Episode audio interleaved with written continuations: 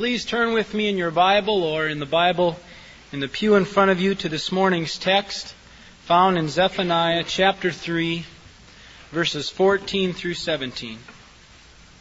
Sing aloud, O daughter of Zion. Shout, O Israel. Rejoice and exult with all your heart, O daughter of Jerusalem. The Lord has taken away the judgments against you.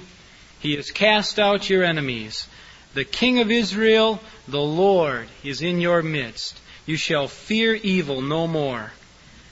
On that day it shall be said to Jerusalem, Do not fear, O Zion. Let not your hands grow weak. The Lord your God is in your midst, a warrior who gives victory. He will rejoice over you with gladness. He will renew you in his love. He will exult over you with loud singing as on a day of festival. Hope you keep your Bibles open now to Zephaniah, and if you didn't uh, open them for the text, uh, I hope you will for the message because we're going to be looking at the entirety of these three chapters. According to Zephaniah chapter 1, verse 1, uh, the prophet delivered this word from the Lord in the reign of Josiah, king of Judah. Josiah reigned from 637 to 608 BC. That means his reign came to an end about 20 years before the sack of Jerusalem by the Babylonians. Josiah, you may remember, is the king who found the long lost book of the law in the temple and saw how far the people were from righteousness and endeavored to reform the people according to the law, which was probably the book of Deuteronomy. Zephaniah, therefore, was probably part of that reform movement during those middle and latter years of Zephaniah's or of Josiah's reign.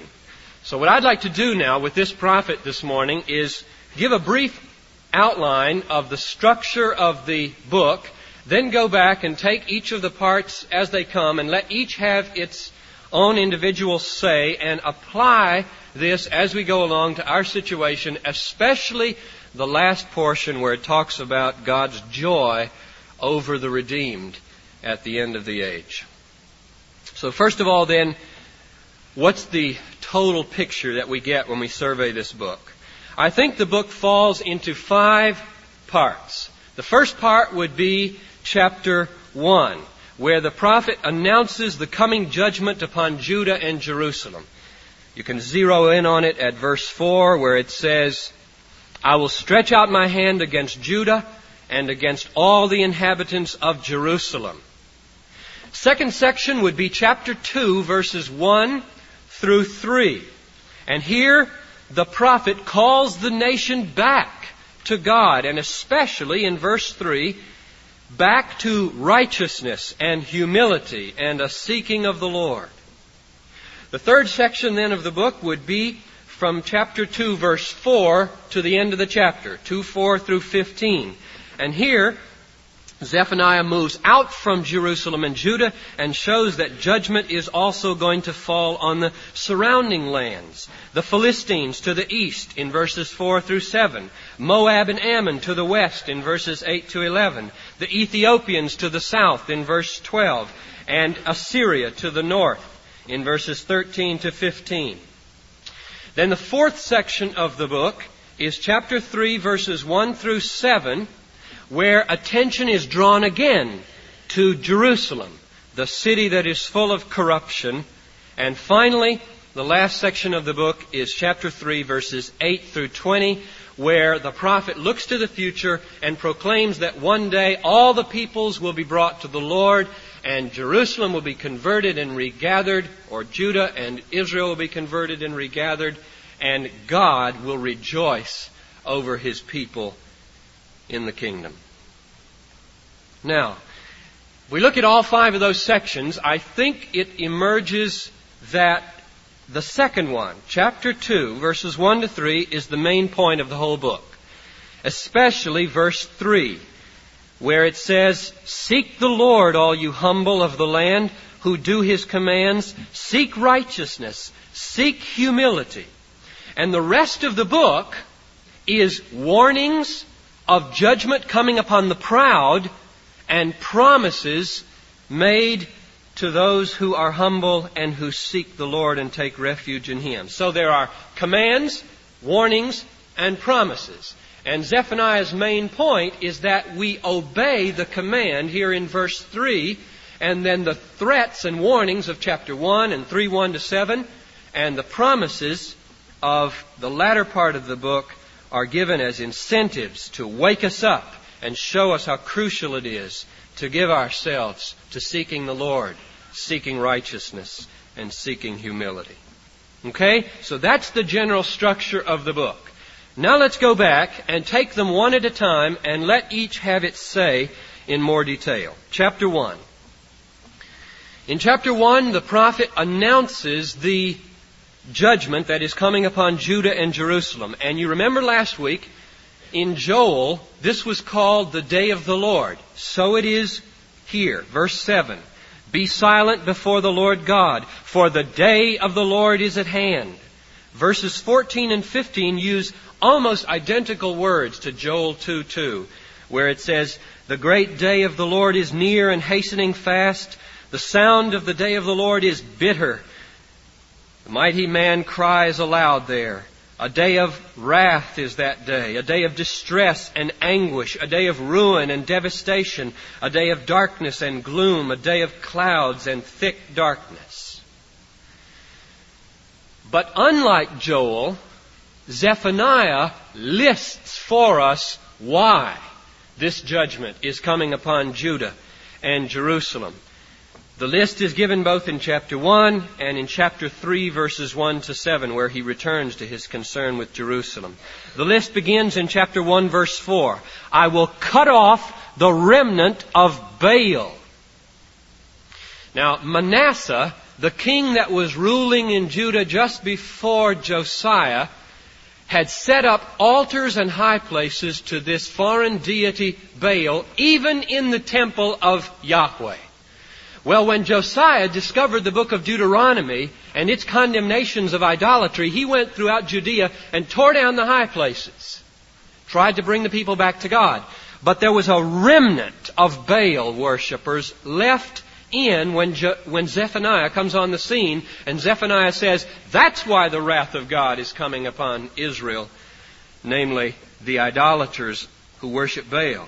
But you go on to verse 5 and you discover that there are at least two other forms of idolatry in Judah at that time. First, there are those who bow down on roofs to the hosts of heaven. That means sun, moon, and stars.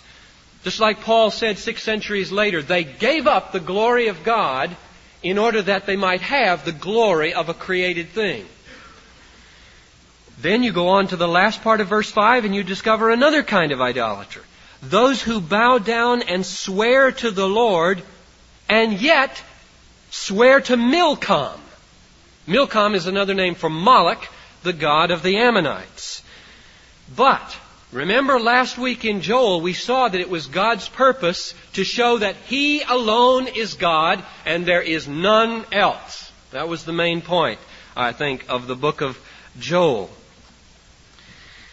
Therefore, he said, return to the Lord, worship Him with all your heart, not just a piece of it, giving a piece to Milcom and a piece to Yahweh. And if you don't, if you try to serve two masters, give 50% or 95% of your heart to Yahweh and 50% or 5% to a foreign God, you will be swept away in the judgment of the day of the Lord. Then if we jump over to chapter 3, where the list of faults and accusations continues, we see that the real problem with the people of Judah is summed up in verse 2 very, very simply. This is Jerusalem being addressed here. Jerusalem listens to no voice. She accepts no correction. She does not trust in the Lord. She does not draw near to her God. So the essence of the sin on which the judgment of the day of the Lord is coming in Jerusalem is self-reliance that has no need for God. They won't listen to anybody. They won't accept correction from anybody. They don't need God. They don't trust Him. And so they don't draw near to Him. Now, that might seem like a contradiction to the idolatry of chapter 1. How is it that you can be so bent on self reliance, rejecting anybody's correction or guidance, and yet turn to sun, moon, stars, Baal, Milcom? I don't think that's an inconsistency because there is in every human heart, on the one hand, a deep longing to worship something. We all want a God or a hero or some beautiful, powerful thing that we can admire and look up to. But on the other hand, in every human heart there is that sinful, insatiable longing for self-determination and autonomy. We will do it ourselves. We will accept correction from no one. And when you put those two longings together, what you get is not the rejection of all deities and all worship. Rather, what you get is people who create gods in their own image. The turning away from the true God does not result in a people without worship. It results in a people who worship things that they will choose to worship. Things that will not lay any constraints on them which they will not approve of. Things that will not hamstring them or limit their self-determination. There may be no prouder person in all the world than the man who is humbly bowing before the God he has created in his own image. So the day of the Lord is coming upon Judah and Jerusalem because of their arrogant refusal to take refuge in the only true God. Now, there is some more here about why wrath is coming, which flows out of this deepest problem. Namely, it's coming because they love money and rely on gold and silver.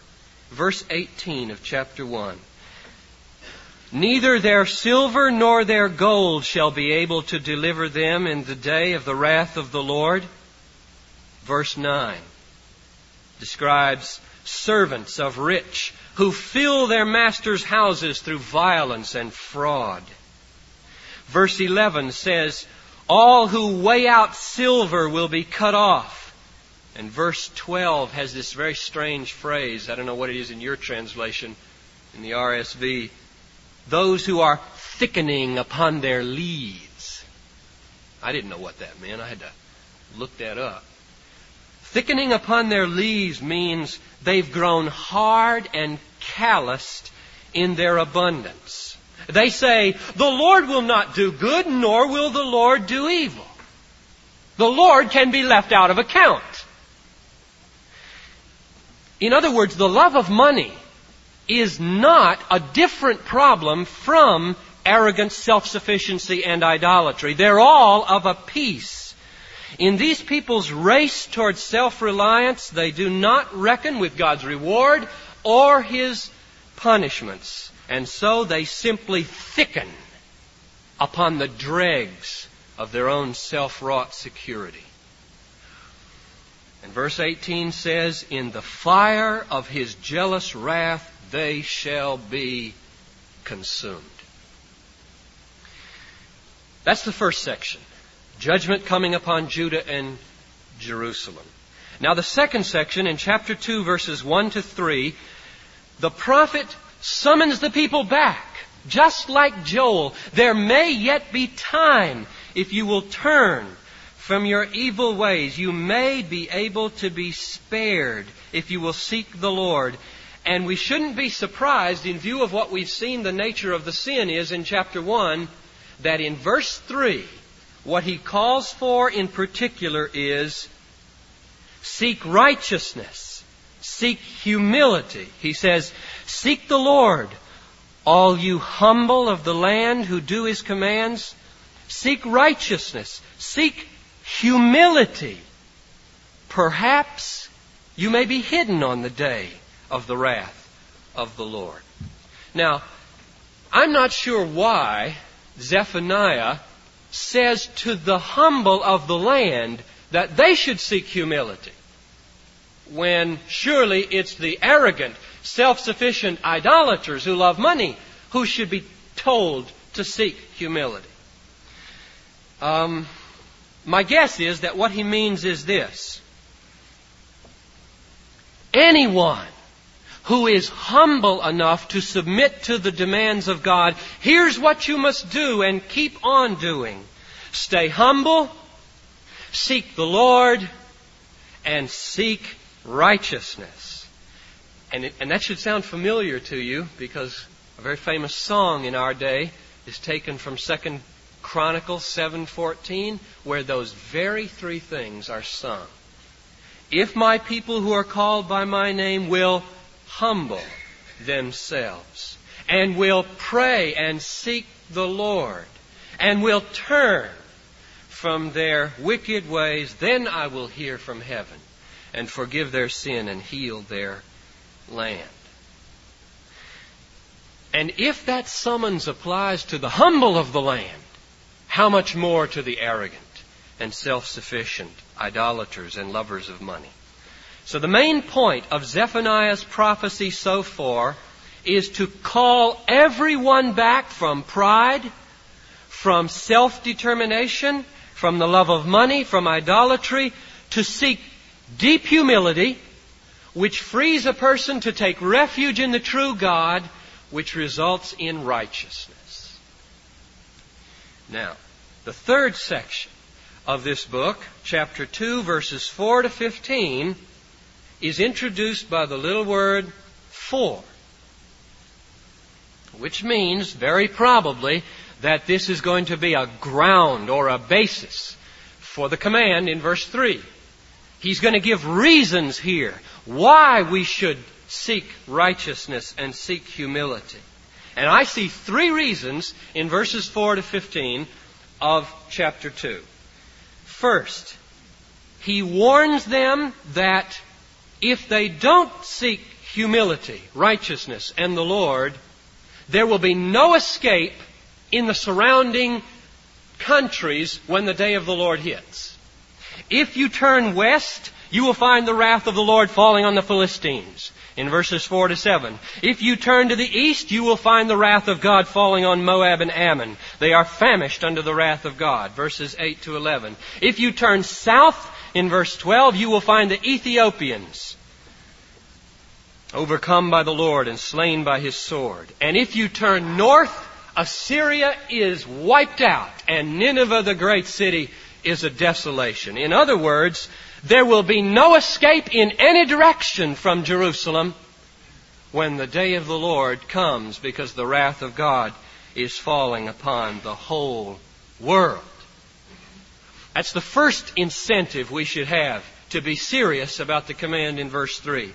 The second way that verses 4 to 15 motivates us to obey verse 3 is by promising us that there will in fact be a remnant of godly ones in the kingdom.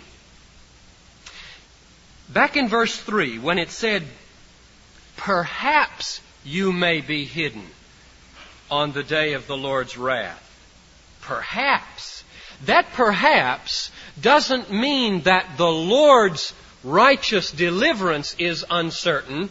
What it means is that in order to be a part of that salvation, we have to be converted through becoming humble and seeking the Lord. And of that, Zephaniah is not certain.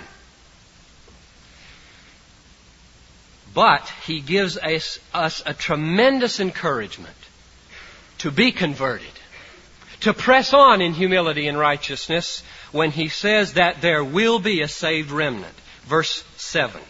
The seacoast shall become the possession of the remnant of the house of Judah on which they shall pasture. Verse 9.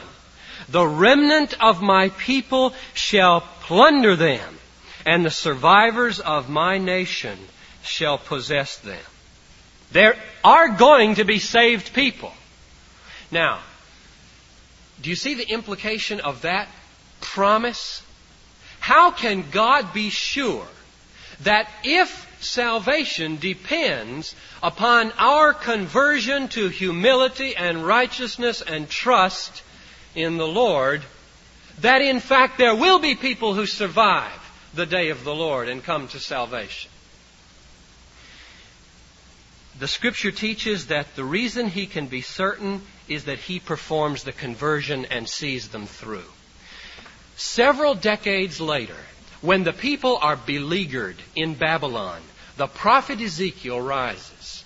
He confronts the people with this wonderful word of comfort, and it gives the answer to Zephaniah's question. It says in Ezekiel 36:26, "A new heart I will give you, and a new spirit I will put within you. I will put my spirit within you and cause you to walk in my statutes and be careful to observe my ordinances. God can require conversion and obedience for salvation and turn around and say there will be a remnant saved for sure because he's going to perform the conversion, put his spirit in their hearts and see them through the day of the Lord to glory. And that should be a tremendous encouragement to us to know we are not left to ourselves when we hear the command, seek righteousness, seek humility, seek the Lord. For now we know that when we begin to work out our salvation with fear and trembling, God Almighty is at work within us to will and to do His good pleasure. And that is a great incentive to get on with the business of verse 3. And finally, the third reason why we should obey verse 3 that's given in verses 4 to 15 of chapter 2 is that in this section, Zephaniah shows that the reason these surrounding nations are going to be judged is because of their pride. And the command of verse 3 is for humility. Verse 8 I have heard the taunts of Moab and the revilings of the Ammonites, how they have taunted my people and made boasts against this their territory. Verse 10. This shall be their lot in return for their pride, because they scoffed and boasted against the people of the Lord of hosts. Verse 15. Nineveh, the great capital of Assyria, this is the exultant city that dwelt secure and said, I am and there is none else. What a desolation she has become. Now, if you're listening to the prophet Zephaniah, as you, I hope you are right now, how can you but help to feel strong incentive to surge forward in your obedience of verse 3? Seek the Lord. Seek righteousness. Seek above all humility when we know that it's for pride that his judgment is coming upon the world. Now, the third section of the book of Zephaniah is chapter 3, verses 1 to 7. We've already looked at it with chapter 1. It's a list of accusations against Jerusalem. So we'll skip over and go to the last section now, chapter 3, verses 8 through 20.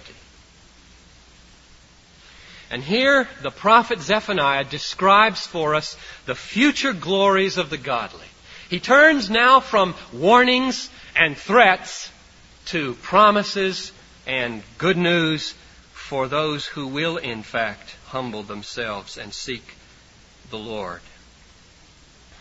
The first thing I want you to notice here is that even though these promises, especially those in verses 14 to 17 that Greg read, even though those promises are most directly applied to the nation Israel, and I really think that means Israel, nevertheless, the necessary implication of the prophecy is that the blessings are going to overflow the banks of Israel and extend to the world, even to Minneapolis, 1982.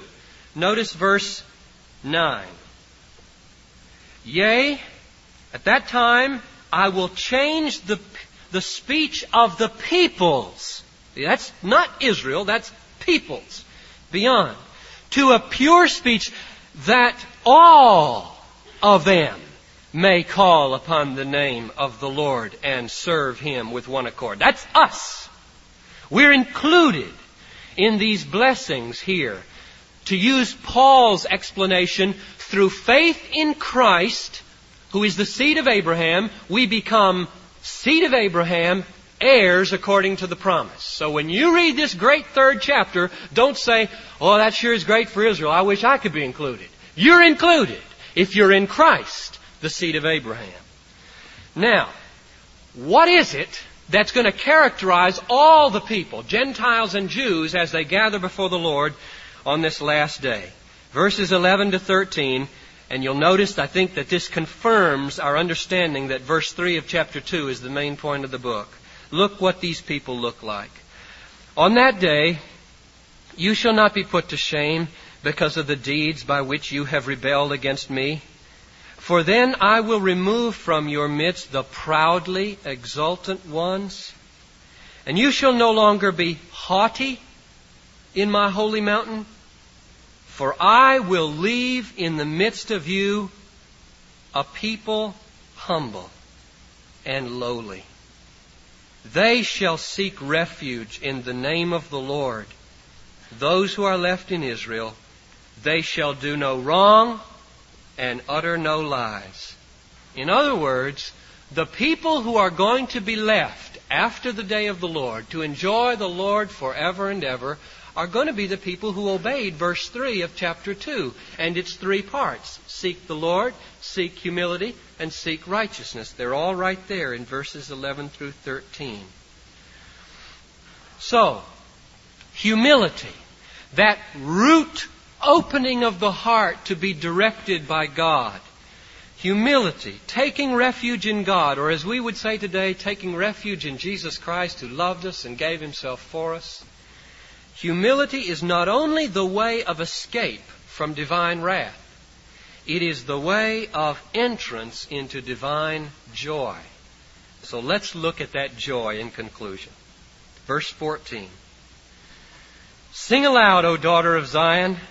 Shout, O Israel. Rejoice and exult with all your heart, O daughter of Jerusalem. That's what the humble are going to be doing for all eternity. And verses 15 to 20 of chapter 3 list the reasons why they're going to be so happy forever and ever. Let me mention four of them and just focus on the fourth. One, verse 15. The judgment that had been directed against you is taken away. Two, all the enemies, all those opponents of your happiness, all those hindrances to your joy are cast out. Third, the Lord, the King of Israel, is in your midst. A mighty warrior, strong to save. There is no more fear anymore. And finally, and this is the one I want to focus on, verse 17 The Lord will rejoice over you with gladness. He will renew you in His love, or a better translation would probably be He is silent in His love, which means He's not going to bring up any accusations and he will exult over you with loud singing or with a shout of joy. You remember that Jesus said, there is more joy in heaven over one sinner who repents than over 99 people who need no repentance. And Zephaniah goes on to say, and when those people, the humble, repentant, lowly sinners gather before God, what will He do?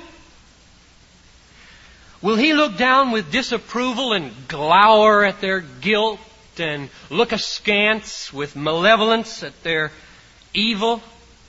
Will He ignore them and in a sublime indifference just look out over them in His sovereignty? Will He look down with grief upon how shabby his people are? No. The text says, He will rejoice over you with gladness. He will exult over you with a shout of joy. If you can imagine what it will be like for God to shout. As a bridegroom rejoices over the bride, Isaiah says, so shall your God rejoice over you. We must banish, people, we must banish from our heads and from our hearts once and for all the notion that perhaps God admits us into His kingdom begrudgingly. As though our advocate, Jesus Christ, had found a loophole in the law, done some fancy footwork in the plea bargaining, and squeaked us by the judge. On the contrary, God Himself put Jesus Christ forward as a substitutionary atonement for our redemption. And when we're redeemed in Him, God welcomes us with bells on. He puts a ring on our finger, a big robe around us, kills the fatted calf, throws the party, and leads us in the festal dance forever and ever. And someone might say, oh, but isn't uh, that a bit unseemly and undignified of God to go skipping and jumping and leaping before his hosts? And my answer is remember David's wife, Michal. When David, before the ark of the Lord, came into Jerusalem, he danced with all his might. And Michal looked out of her window and despised him for that immoderate display of emotion. And the Lord struck her barren for the rest of her days, for he wills to be mightily enjoyed. And one of these days he's going to show us how. First class. And then finally, someone else might say, but doesn't it belittle God to rejoice over us? I mean, shouldn't we be rejoicing over Him? Doesn't that get things topsy turvy? And my answer is not necessarily. It would be unrighteous if we became God's God. It would be unrighteous if his joy had its ultimate spring in us and not in himself. But that's not the case here.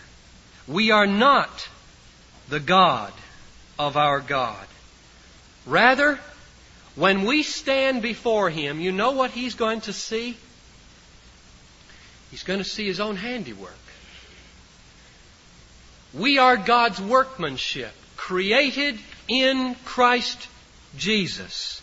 And according to chapter 3 verse 12, it is God Himself who is going to see to it that there is in the midst of Zion a humble and lowly people who take refuge in His name. Does it belittle the designer of the IDS Tower to stand out there on 8th Street at dawn on September and exult in the beauty of that building? Does it belittle Michelangelo to stand with tears of joy as he looks up to the Sistine Chapel roof? Nor does it belittle God when the divine work of redemption is finished and the redeemed in Jesus Christ stand before Him, millions upon millions, the lowly, and the humble. And God lifts his hands and shouts with joy over the victory that he has achieved over Satan and sin and the world. And therefore, while the day of the Lord waits, seek the Lord, seek righteousness, seek humility, rejoice and exult with joy O daughter of Zion.